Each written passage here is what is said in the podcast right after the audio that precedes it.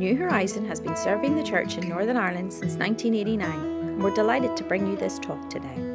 We trust you will be blessed through this ministry. Okay, I'm just going to invite our uh, speaker for this morning, uh, Louise, to come up, and I'm just going to introduce her to you. So, this is Louise Morse. Uh, Louise has been following uh, news and research in dementia for over 20 years. Uh, Louise is from South Wales, so that's where she has travelled from today uh, to be with us. She's a Christian counsellor and cognitive behavioural therapist uh, with a master's degree in dementia caregiver burden. Is that right, Louise? Uh, she has published six books, five about dementia, and um, whenever you're on your way out, if you want to have a wee look, some of her books and materials are on the table over here. And, also in the bookshop. So, this is just a, a, little sample. You'll find some in the main book tent. Um, she also helps churches to set up dementia uh, inclusive practice and pastoral care programs. She's also produced a program for cognitive and spiritual strengthening that is being used by churches and faith groups and hospital chaplains, and importantly, in families. And she also holds meetings on Zoom. Louise works for the Pilgrim's Friends Society, uh, which some of you may have heard of, maybe many of you have not heard of. Uh, it's a Christian charity founded in 1807 and it supports older people uh, and to advance the Christian faith. Uh, so, Louise, you're very welcome to New Horizon. It's lovely to have you with us, and we hope you will enjoy your time with us this week. Um, just another point if you feel you would like some pastoral support in relation to this topic, please feel free to speak to Louise at the end of this seminar. She can take a few minutes to have a wee personal word with you. Also, just to remind you that the prayer tent is available after the morning and evening meetings, um, where if you'd like somebody to pray with you, um, one of the prayer team will be very happy to, to do that. Um, so I'm just going to pray with Louise now uh, before she speaks to us. Are you going to pray all that? Yes. Shorten it, please. I've lost a lot of time already. okay. God knows all about it. All right. Thank yeah. you. Okay. Uh, Father, we just thank you for the opportunity to hear from Louise this morning. We just ask you'll give her wisdom and clarity as she shares with us. And we do pray for ourselves as we listen. Uh, some of us may have been impacted personally by the experience of dementia, or we just want to know more. So please help us to hear from you uh, so that we can go away encouraged and equipped by the God of hope who is making all things new. Amen. Amen. Thank you.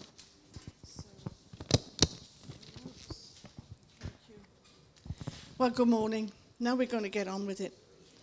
I always think these intros, I know that they're necessary, but I've got just over half an hour to cover quite a complex um, subject, really. And can I ask, would you put your hand up if you are in any way involved in a dementia journey? Quite a lot. I'll be tracking your faces because I'm careful not to open a can of worms that can't be addressed in a meeting like this. I usually find that although I've got questions and answers and I allow a space for it, that most people don't want to ask in public their question. That's why we said, uh, um, Linda said that um, I'll be available afterwards for a few minutes. Okay, so it's in a strange setting here. Um, this is roughly, I've written more than books. Um, the books are available from Amazon, from our website, from anywhere. But I've also written something that's called a psychosocial intervention that's proving very, very effective for people with dementia. I'll mention this first before I get into the topic. And it's this here, this ear, ear. It's a series of sessions that brings people together. It's based on CBT principles, the main one being disgu- guided discovery it works hugely well. We tried it out in our extra care housing in Yorkshire for two years before realizing how well it worked. It does what it says on the cover. It boosts cognition, but it also strengthens spiritual faith. It's being taken up by more and more churches, hospital chaplains, etc. And I'm just about to start a series of Zooms as a user group for it. So if you are in any way involved with groups in your church where people want to come and strengthen their brains really and their thinking processes, I'd recommend this for you. So that's out of the way. It's like being in somebody else's kitchen here where you, you know, you don't know where the kettle is or anything like that. So there's a series of books there. Um, the best one, I'm told, for now is called it's called Dementia Frank and Linda Story, which is actually a true story. I followed a couple who happened to live next door to a colleague, and I was able to follow what helped them and what didn't help them. They were both Christians. I put it all into the book. And a leading physician who's famous um, in London for something or other wrote a medical review where he said that he felt that all clinicians should read this book. So that's Frank and Linda's story. There's other ones over there. Uh, one that I've been asked to reprint several times is Worshipping with Dementia. I did that one actually for tired caregivers when they're settling their person down at night. So it has a scripture verse, a small devotion, a small prayer, and a hymn that matches. And it took me longer to put together with the hymns than anything else because when you're reading those old hymns, they are beautiful. They are more scriptural than many of today's. I like today's songs, especially 10,000 Reasons, but I've had so much positive feedback from that.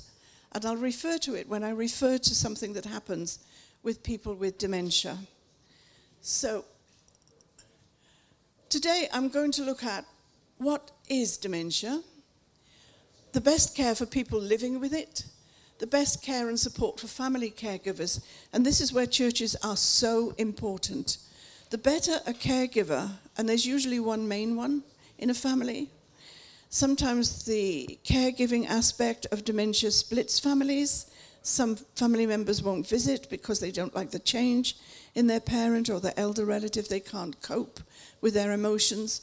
But the best care that a caregiver gets creates a kind of virtuous circle where he or she, it's more commonly a she, is better able to care for their loved one. So it's so important to support the caregiver. We'll come to that later. And what churches can do. Now, here is something you may not know because the whole of dementias, I'll come to what dementia actually is in the next slide, has been Alzheimerized. So the Alzheimer's Society is responsible for most of what we read about dementia.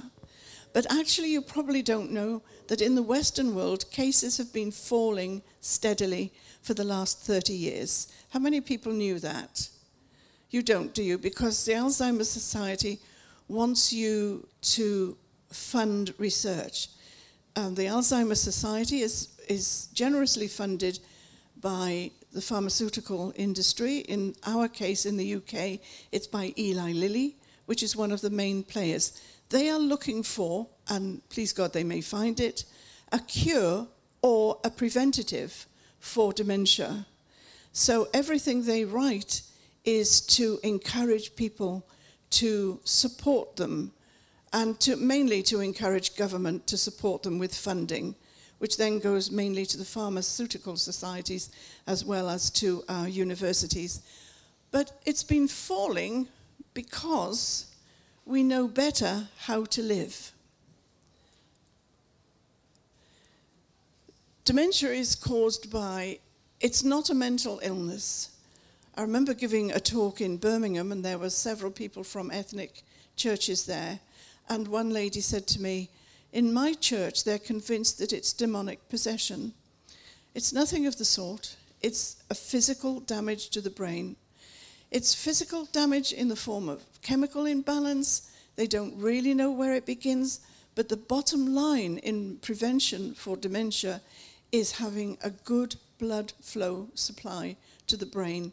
Your brain takes up 20% of your oxygen and your nutrients.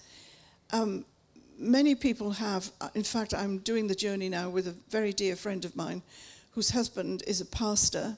She used to be my counseling supervisor. And he has had a cardiovascular insufficiency for a number of years. He had a couple of little mini strokes, TIAs, and I watched him about six years ago and thought, how can he prevent a slide into dementia?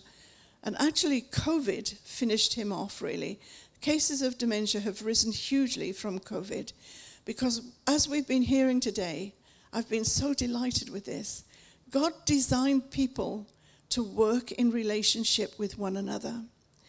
There's research that's just come out that shows that people who live in isolation by choice, even though they may not have feelings of loneliness, have reduced grey matter in their brains and are over 20% more likely to develop dementia. People who have feelings of loneliness, who are isolated because of their circumstances, whatever they are, they are 57% more likely to develop dementia. What you think affects your brain. The Nobel Prize winner, Eric Kandel, who was one of the first to introduce the notion of neurogenesis and neuronal circuitry and it, the impact on it, um, he took part in a brain series, uh, which I followed, it was a very successful brain series with leading psychologists, neuroscientists, etc. And at the end of one of his talks, he said, The thoughts you have had today shape your brain because when you sleep, your brain goes over all of the day like a filing cabinet. Scientists have found it follows the corpus callosum, which brings your two hemispheres together. So it's so important, the thoughts we allow to dwell in our minds. And as a cognitive behavioral therapist, I have to say, most people are surprised to find that they're in control of their thinking, actually. How many of you know that you can control your thinking? Yeah, you can. You can choose to control what you think. So there's no standard format. Each case of dementia is a mixture of the pathology and the person's personality. So it's unlike a broken arm. A broken arm is a broken arm. You see how it's broken, they know how to set it. It's not like that with dementia. The whole person has a life history within them. They have their own culture, which impacts with the pathology to produce different results. Does that make sense?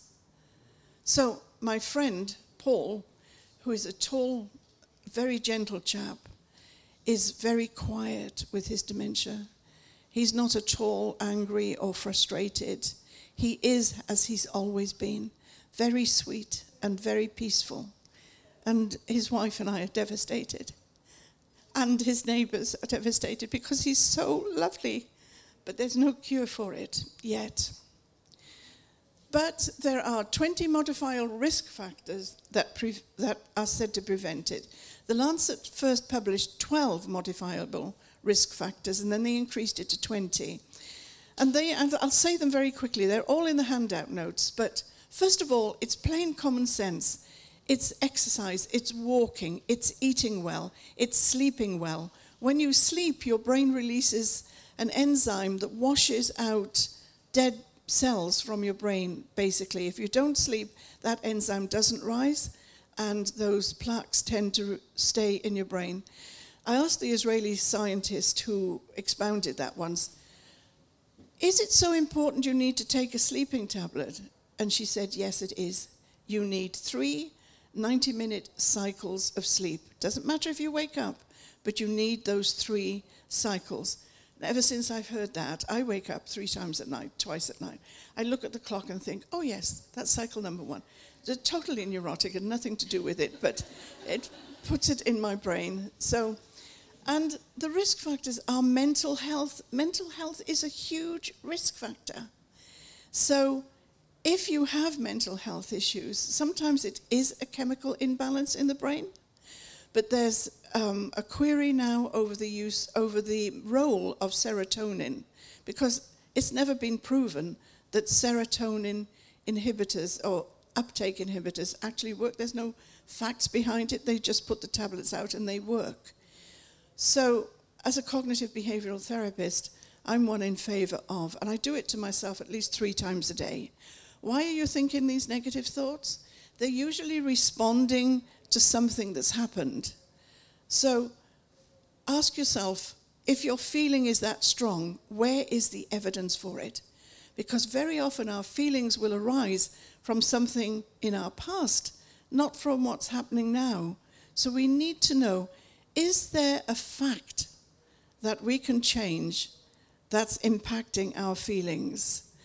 When we wake up in the morning, Ben mentioned that sometimes you'll wake up in the morning, um, and as you wake up, you feel anxious, you feel unsettled, you feel a bit nervous. But actually, there's a physical reason for that very often. It's because your body uses cortisol to make your organs and everything wake, wake up. Cortisol is the stress factor. We need stress. So, as our body wakes us up in the morning, we may wake up feeling anxious. So, just remember that. It's probably not your brain, it's probably your body doing its best to get you awake. And some of us need more help than others, don't we? So, and the, risk factors are there. I think we know now in the West how we should live our lives, don't we? But there's something that's coming through in the studies that isn't mentioned in some studies, but it's present in all the studies.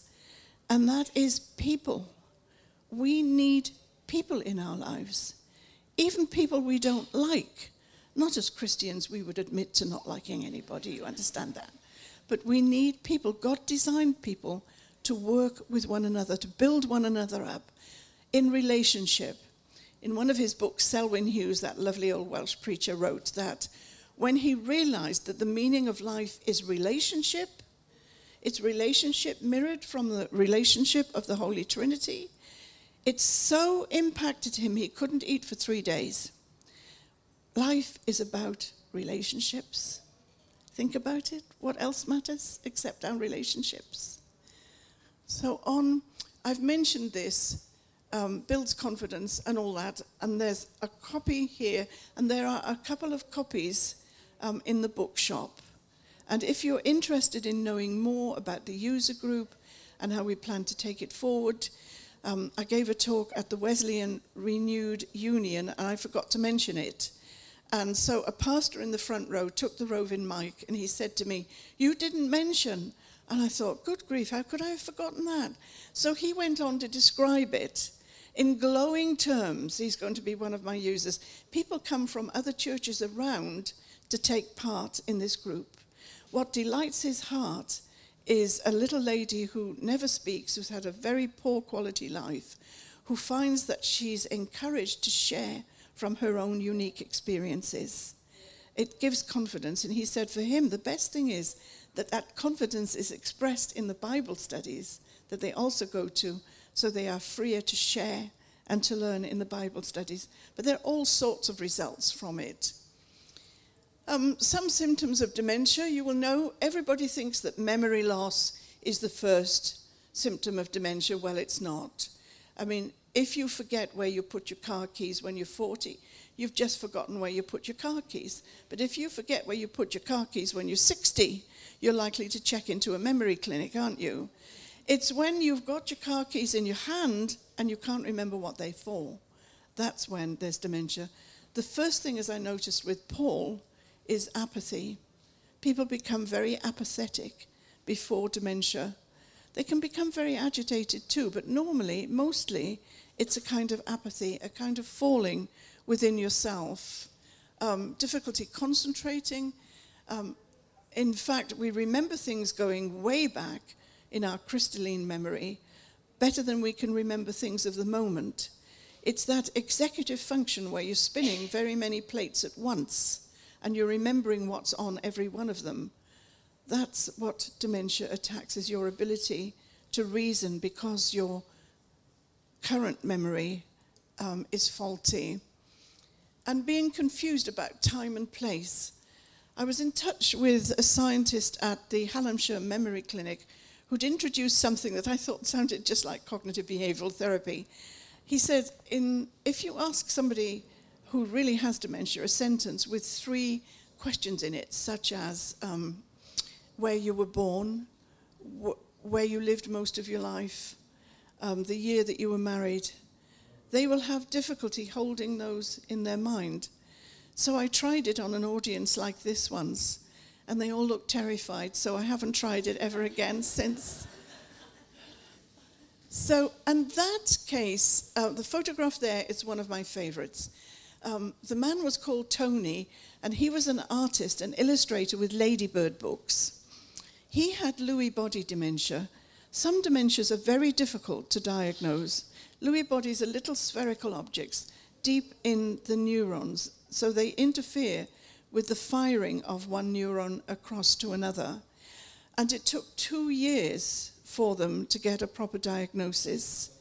And they had to pay for a very expensive uh, scan. No, it was more than two years, actually.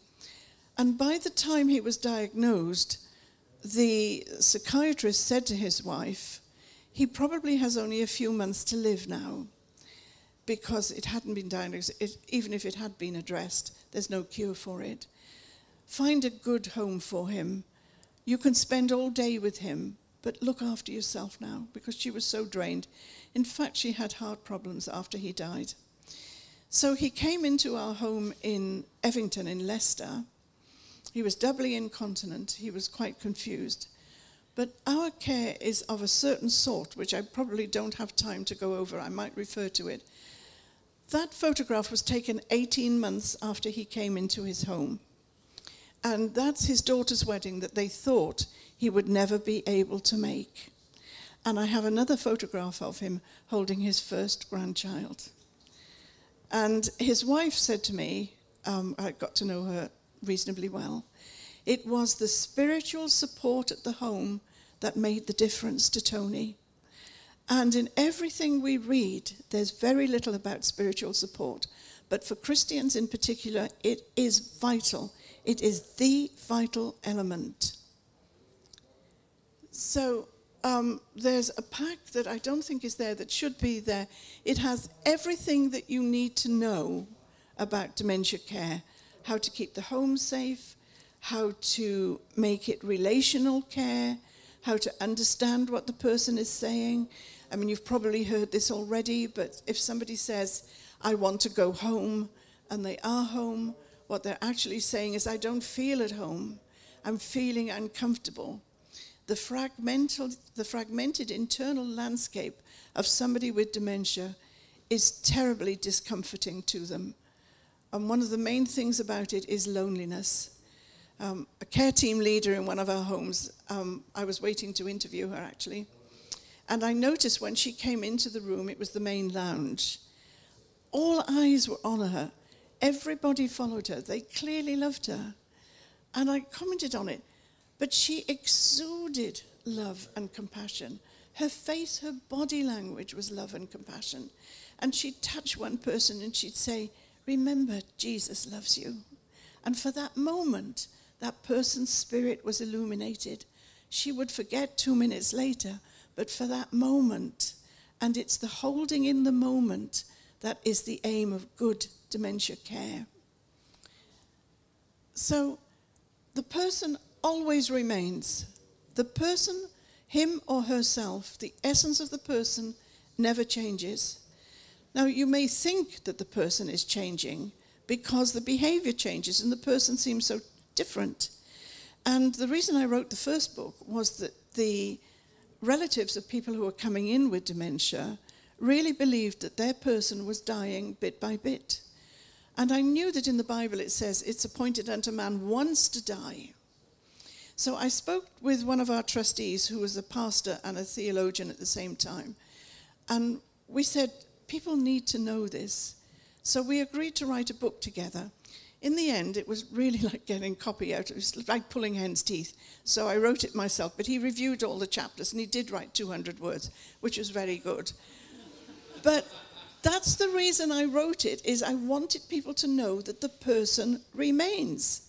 The spirit of the person, as we'll come to in a minute, is untouched. All that they are is still there. They are living in this fragmented world that makes no sense to them. and in which they can make no sense. So when cognition drops, emotions are heightened and spiritual awareness is heightened as well. So this book I recommend, it's the only book I recommend that's not mine. well, two, I recommend another one.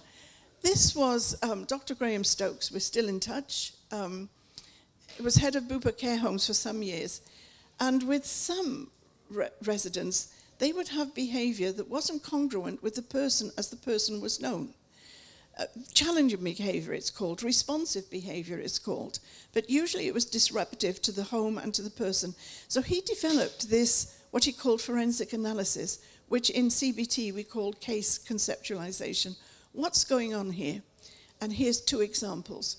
One was a very genteel lady who was fine until the carer went to change her leg dressings in her bedroom. And then she would fight, she would spit, she would shout, she would pull their hair, she would do everything to get them away from her leg dressings. Couldn't understand it at all because she wasn't like that. Turns out that she'd been abused by her stepfather in her bedroom as a child for years. So the moment of lifting her skirt to change those dressings took her back to then. There was another case there. Uh, I mean, this is a little book. It's only £12. I so recommend it. It's not a Christian book, but it describes how the person remains. And um, I was so impressed with it. It's really good. Another lady, they redecorated her room and did it in shades of purple and lilac, and she wouldn't go in but he discovered that way back she'd belonged to a branch of the Roman Catholic Church, I think, where purple meant the color of death. So they changed her decor back to neutral, and she was fine. There's always a reason for a person's behavior. It's knowing the person and knowing their lives that helps you care for them in a way that's not going to trigger any bad memories. Because looking at you here, it's like Russian dolls. If you think we have a little one here and then, you know, going up in size, and when I have somebody for counseling and I can sense that it's not an immediate problem, it's harking back to something in their childhood, I'll say, choose one. Choose one where you were of an age, and they'll choose that one, and we'll discuss what it was that was so traumatic that they are still reacting from that hot button that's influencing still all their thinking. And you don't change when you have dementia. So, this is um, how am I doing for time? This, I think, explains it. I have to say, I stole this idea from a very clever gentleman who's died now. He was a scientist and a Bible teacher, the best I've ever come across. He wasn't a preacher, he was a teacher. He'd worked for Washington Defense in IT. He was brilliant. His name was Dr. Charles Missler, known as Chuck Missler. So he described us really as being like Ezekiel's temple. We have the outer bodies, which is the part we can see. I can see your outer bodies. We have the gateways, the ears, the eyes, things that take the senses in we have the outer court, which is where we make sense of things, where our brain interprets things according to our experience. Then we have the inner court, which I think is the soul of us, is where we lay down things that become our templates, that become our tectonic plate. That's the us, the essence of us. And beyond that, we have the holy place, and that's the place where the Holy Spirit dwells. If our spirit is alive in Christ, our whole being is lit. If somebody doesn't have that spirit alive in Christ, you don't have the resonance with them that we as Christians do. We have an extra element. We are, as um, who was speaking just before me? Um, he's on my table. I can't remember, but as he says, we are, But we are spirit beings in earthly tents. The Apostle Paul talks about the body, the mind, the soul, and the spirit, doesn't he? it's not clearly laid out, but we are not just earthly beings. Our brain is part of our earthly being, but it's also the interaction that we have with the Lord, isn't it? That's why our thinking is so important. Now, importantly, on either side of the holy place, we see the priest chambers, which I think is significant because that's the church. That's us. That's how we are to help keep the person's spirit alive with spiritual support. We have residents in our care homes who seem to be well out of it. But when they're wheeled in for devotions, which happens every day, you see them coming alive, singing the old songs, worshipping. Their faces are with it. You ask them a few minutes later, which of those hymns did you like best? They don't even remember singing the hymns. Their cognition is gone, but their spirits are alive. And it's the spirit that we feed with their. Uh, one of my friends is Dr. Jennifer Bute. Has anybody heard of Dr. Jennifer Bute? She was a GP and a fellow of the Royal College, hugely educated with a huge brain, which is still bigger than mine, although she's been 16 years living with frontal temporal lobe dementia, hugely disciplined. Um, I wrote this book with her. I wrote it for her, really. Went over and interviewed her. And this is what she says. When I was asked to write about how my dementia affected my relationship with God, my first reaction was to say that it was the other way around. Knowing the Lord and being kept by Him affects my life with dementia more than words can say, and probably more than I realize. It's knowing Him in my life that gives me joy. And she says, What I say that I believe that as cognition becomes limited, the person becomes more aware of spiritual things, possibly because inhibitions or social assumptions are removed. My dementia has greatly deepened my relationship with God. Having dementia has enriched my life. And she is absolutely speaking the truth. She's consulted by experts from all over the world on dementia care because she can speak from the inside. But her love for the Lord and her relationship with God is almost tangible. I'm due a visit soon, and because she's moved from one village to another. But as cognition, as your ability to think diminishes, so your feelings are heightened. Somebody may forget who you are, but they won't forget how they feel about you. Somebody will say, um, Why should I go and visit him anymore? He doesn't recognize me. But who are you going for, actually? Whose benefit are you going for? You're going for the person, you're not going for yourself and you bring Christ with you. So, the effects of spiritual support. Um, these are like little mini headlines. Um, I'll give you just a couple of true stories. Uh, one of our supporters' father went into our home in Haslemere in Surrey with dementia. He'd always been a bit grumpy. He was known for it. I think he was a strict Baptist pastor. Anyway, he got a reputation with the carers for being a bit grumpy. But then he stopped talking, which is not unusual because people with dementia will fall within themselves. Also, they lose the neural pathways to speaking, but he chose not to speak. And whatever they did, they couldn't get him to speak. And then one day, his daughter and her husband visited, as they did. He was having a good day, and suddenly began speaking again. And he said that in the months that he wasn't speaking, God had been talking to him and he'd given him a verse in particular because he'd be, found it very difficult to come to terms with his losses. And God said to him, Though you fall, though you stumble, you will not fall headlong, because I, the Lord, am holding you with my right hand. And that verse steadied him. And I mean, his dementia didn't stop, it progresses as it does. But he wasn't nearly so grumpy. Now, a friend of mine, um, who's like my sister in the spirit, had a step mother in law. Her father in law's married twice, obviously. This lady was a very difficult lady. Her own sons didn't like her very much. She had two friends in the entire world. Thank God she had two friends. But she was very difficult. And then she developed dementia. And my friend Gina, who witnesses as naturally as asking to pass the bread, please, she is such a natural person in the Lord, felt that she would go up and pray with her. And she continued to visit her.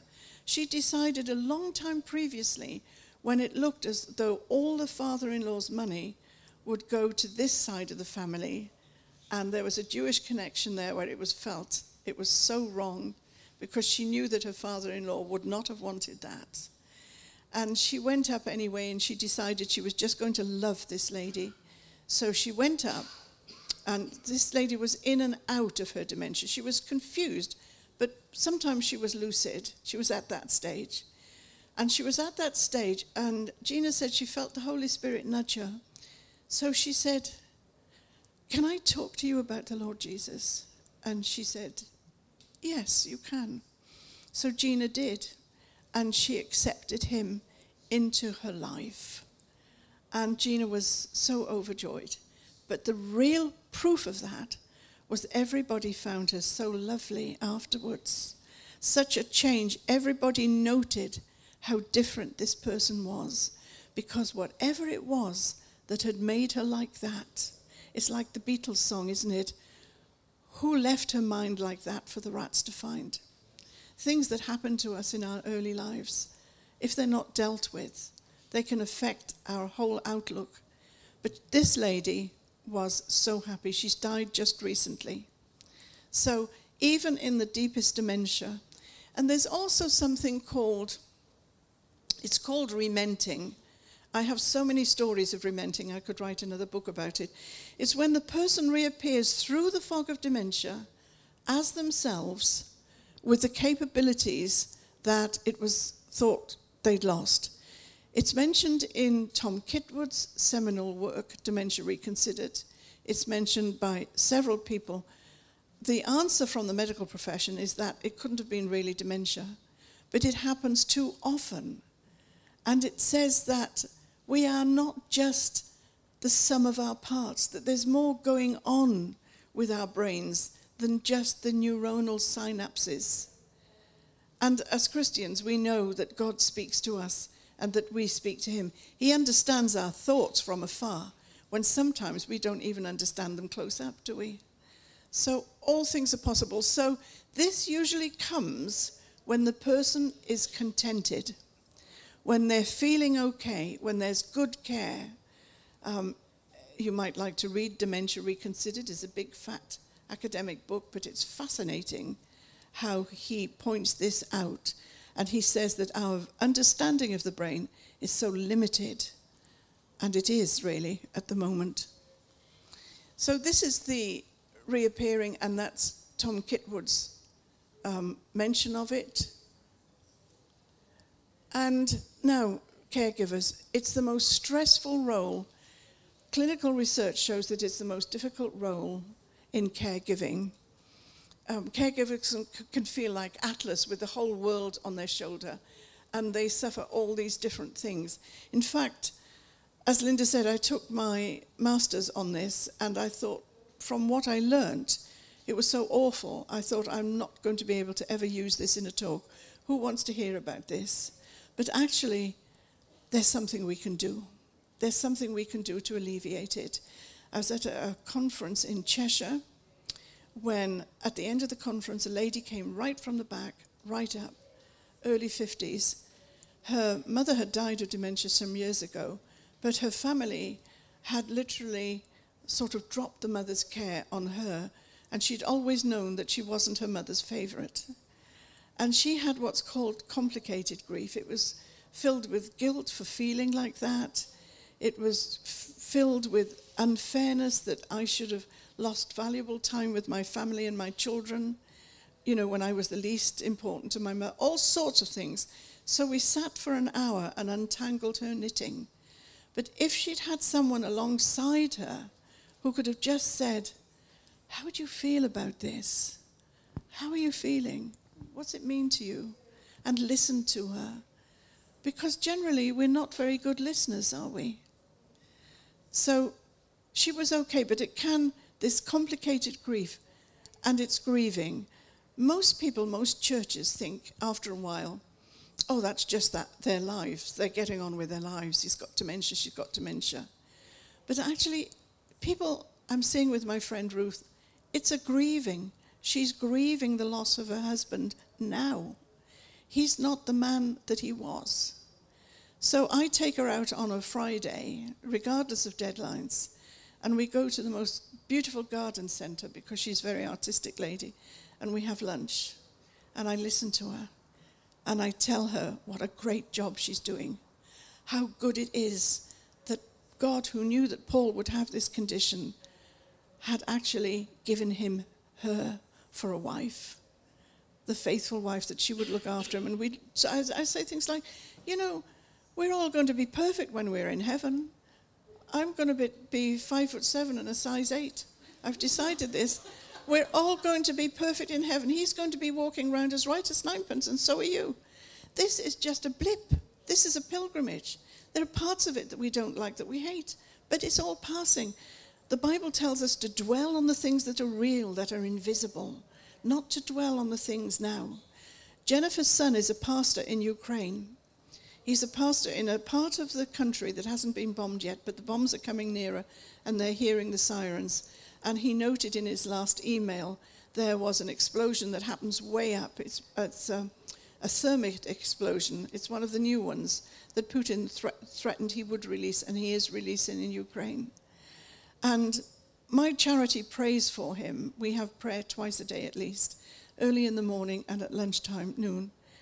But we started it at the outbreak of COVID, and it was been so effective. We're continuing to do, do it. And we pray for David. And I dared say to Jennifer, Do you think it's safe for him to be in Ukraine? I mean, he's a British citizen. Shouldn't he bring his family out? How can you say that? when his life is dedicated to the life that God has given him in bringing people to Christ in Ukraine, and he's running a rescue center and bringing people to the Lord and baptizing them? How can you say that? Because his time here is short, but our time in eternity with souls that have been saved through his work there, that's what counts.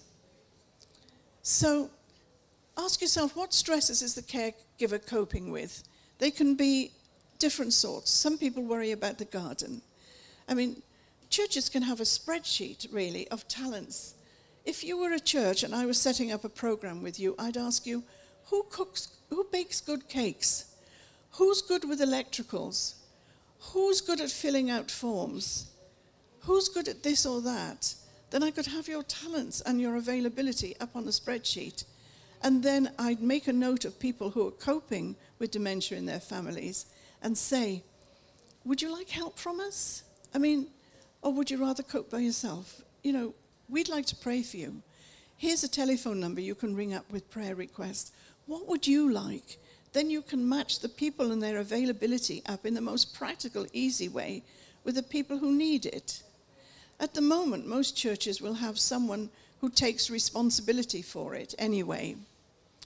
So, what are the stresses?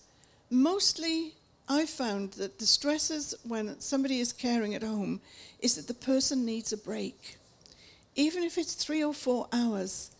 Now, sometimes a caregiver will get caught up with something that's called role entrapment, where they believe nobody else can understand him like they do, so they have to be with him 24 hours a day.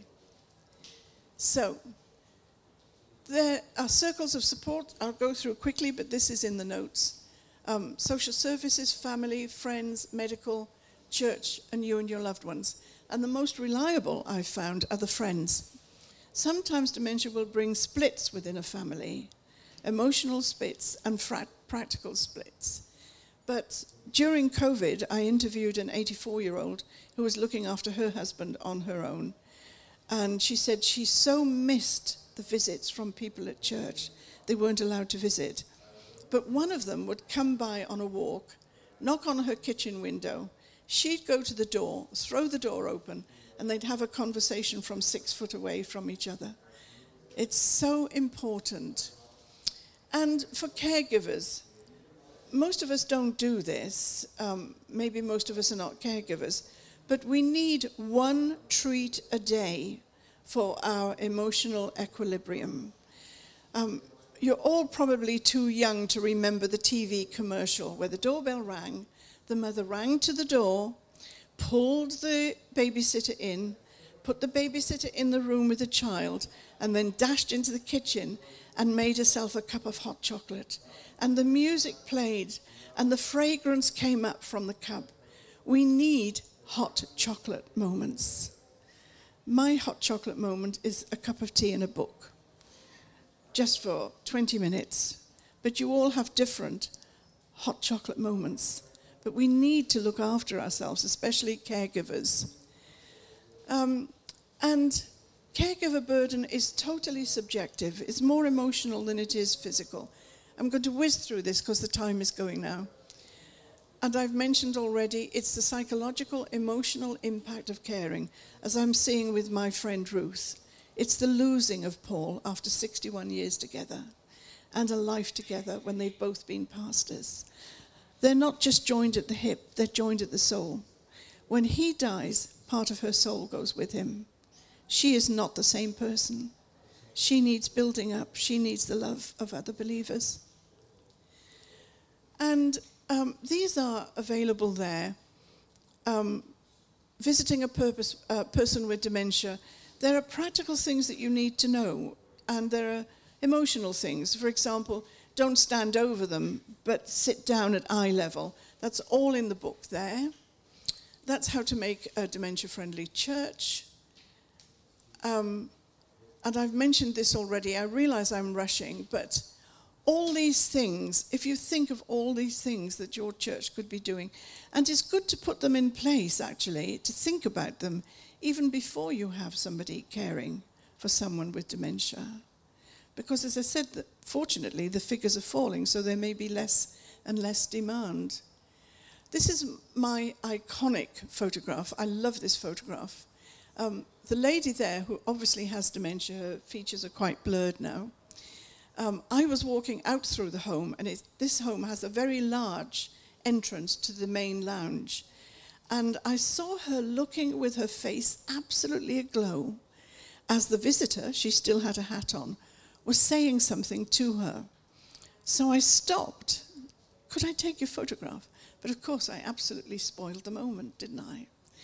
So I took a photograph, but I said to the visitor, What were you saying to her that made her look like that. Because she was just a church visitor, she wasn't a relative. And she said, I was saying to her, trust in the Lord with all your heart and lean not to your own understanding.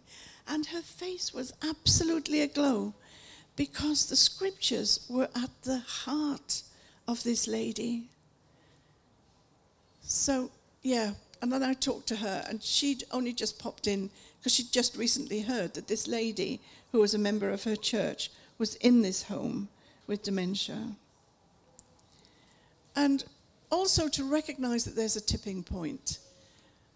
There's a time when somebody with dementia needs to be cared for by trained carers who get a good night's sleep, who are not caught up with doing the cooking, the washing, the ironing, and the cleaning, but are totally there as a team, a trained team, to look after a loved one with dementia. And I don't know how other homes operate. I think they probably do the same that we do. We say to relatives, just come in, be part of the family. There's very much a family atmosphere in our homes. In fact, they call residents family members, which confuses me, so I still call them residents. But come in, sit. I've known two pastors who one traveled a 50 mile an hour round trip to see his wife because it was so important for him that his wife got Christian spiritual support. And he would go and he would stay for the day. And as he was a pastor, he soon discovered that he had a ministry with other residents as well. And by the time the Lord called his wife home, he was well loved at that home. So recognize that there comes a tipping point. We have a very poor view of care homes. I hear people say, I promised him I'd never put him in a care home you know, I think put him in a care home unless going to afford to pay, you'll be lucky to get in a care home nowadays because funding is so slashed. But you don't, you would take somebody to hospital for treatment, even if it was long term treatment. But there's a reluctance to find a care home place for somebody, I think because they realize it's actually the beginning of the end of the journey. It's a big psychological thing. But you can develop a deeper, richer relationship when the heavy lifting is done for you. And there comes a tipping point, either when the person is a danger to themselves or your health is failing. Uh, my friend Ruth has had to have a pacemaker fitted since she started caring for Paul. So, to bear that in mind, and that's how to contact us. And I think actually I've run over the time because I wanted to give time for questions and answers. But you'll find everything in the notes. If you have any queries, email me but right now, I'm going to stop and say, does anyone have any questions now? But I'll also be here for a few minutes after um, for people. But can I say questions? Not to share your experiences with me. I love to hear your experiences, and I'll take your experiences afterwards. But are there any questions now? I'm sorry I've been so rushed, but I felt that with it overrunning, etc., I haven't had the time to be paced better. Actually, I'm probably always like this, and I'm not aware of it. So that's why I've done notes. But anyway, question: um, Where's the mic? C- Linda, could you take the mic around to this lady there? Okay. Oh, or are you? Th- oh, you've got one. Have you got it? Is that a mic? No, I don't know if this one detaches or not. It should do. It should lift out. Yeah, so if you press, Because I want to be able to give the answer. Hang on. Hold on to that. You take the stationary one. Does it work? Does that work? It's not working. Testing one, two, three, four. Do we? Can It's you quite hear a that? Small. You might be able if you. Can we hear that at the back? Yeah. You just need to Yeah. hold it to your lips. Okay. I feel like Tom Jones. Okay. First question. Uh, you, uh, really good seminar. You said earlier on the person remains. Does that mean, although you think they don't recognise you or know you're there, they do actually know you're there? Hold it to your lips. Low and paid. Hold it to your lips. Okay, just use it. We don't know in that moment if the person knows who you are in the moment. We know that the brain's responses, the neurological responses, they're twofold. There's one that goes in and handles that, and there's one that comes out and handles that. We know that a person sometimes will recognize the visitor or the loved one, but isn't able to express that. But the belief is, the understanding is that because this neuronal damage is so extensive, as I'm responding to you now relatively cohesively, I'm able to do that. But it isn't clear if the person, because the person remains, recognizes you every time you go. But they recognize how they feel about you because feelings don't change. Feelings remain. We have two memories one that is governed by the amygdala, that's the emotional memory. So, I mean, we've all experienced this, haven't we? We'll not remember that. Who is that person? I remember going to a press thing and feeling sorry for one of the editors, and I was so nice to him. And then I found afterwards that he was my least favourite editor of all. but I hadn't met him. But had I met him, I would have known how I felt about him, even if I couldn't remember him. Does that make sense? Yeah. It's when the person reappears and suddenly they're together again that it's clear that the person remains. And if you get that book by Dr. Graham Stokes, I think you'll be really blessed by it. Any other questions? Another question. Yes. Oh, clever you. Uh, even though a person hasn't spoken for a long time, how much do they understand of conversation that would be going on around them?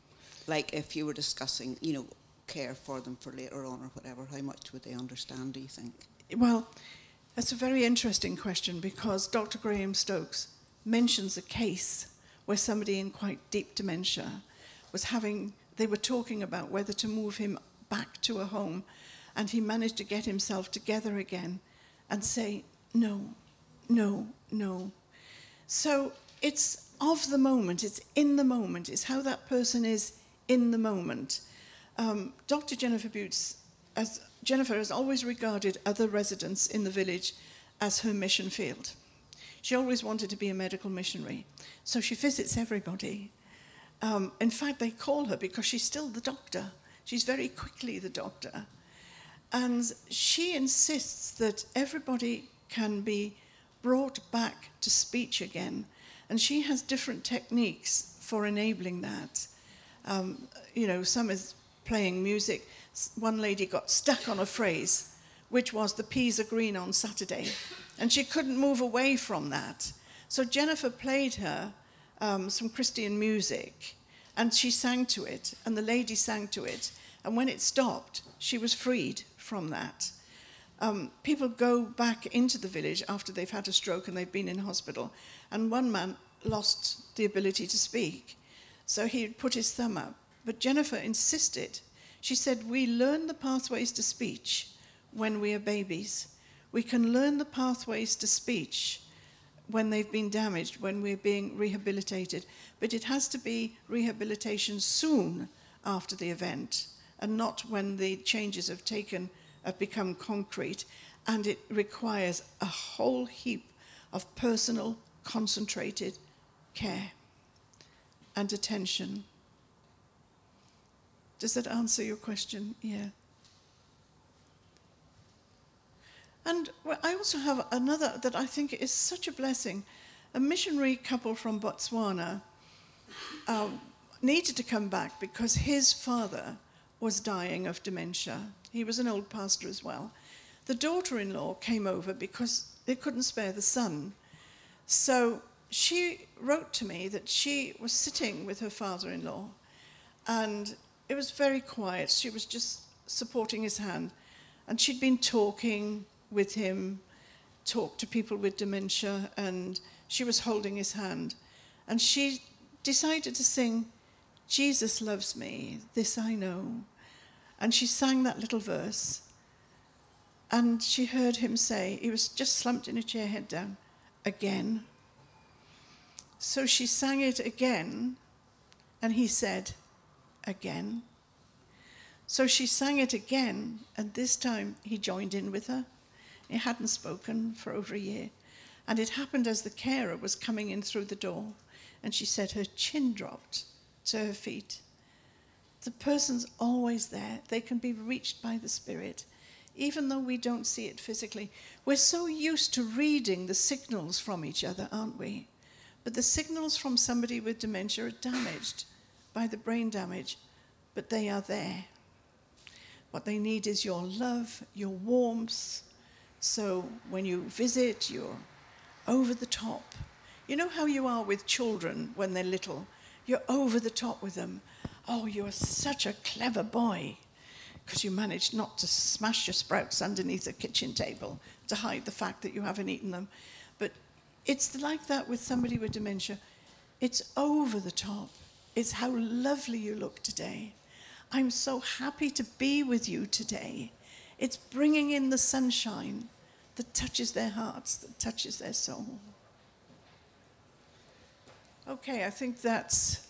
Um, I'm going to sit over there quietly for a few minutes, I think. I beg your pardon? Oh, yes, there are handouts. And this gentleman has just offered to give them out. So. That's great. Okay, right, thanks. Um, thank you very much, Louise. Um, just feel free to go now if you have to go and pick someone up, maybe from youth program or whatever. I just want to say a big thank you. Um, we just show our appreciation.